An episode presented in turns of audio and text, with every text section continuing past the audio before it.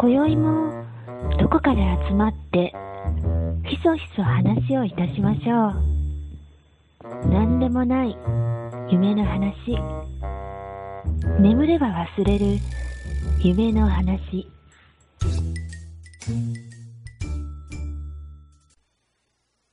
はい。寝たら忘れるラジオのようちゃんです。今回は特別編です。えー、この前聞いた話なんですけれども、石川県には体操腕利きな接骨院があるっていうので有名なんです。僕は自分の行っているところしか行かないので、噂でしか聞いたことはないんですけれども、えー会社にいるサッカーをしている、まあ、同僚に聞くと、アスリートには、あまあ、有名な接骨院で、なぜ有名かというと、とても美人な先生がいるっていうのと、そんな美人なのにむちゃくちゃ腕がいいっていうので、まあ、ダブルの評判が立って有名になっています。えーこんな話がありました。えーとある人が、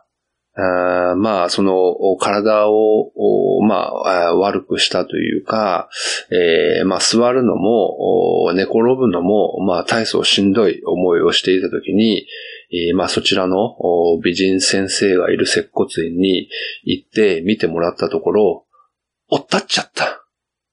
ていう風な魔法のような診療があったということです。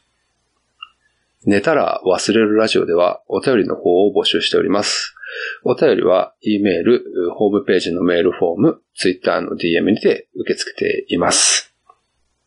えー今回はご覧の通り、えーいろんな諸事情がありまして、えーお休みの回となっております。えー僕たち3人の志には、毎週配信っていう高い志があるんですけれども、まあいかんせん、昨今の働き方改革云々で、えー僕たちの収録も、なんだかんだ滞ってしまっているんではなかろうかっていうので、皆様にはご了承いただければなっていうふうに思っております。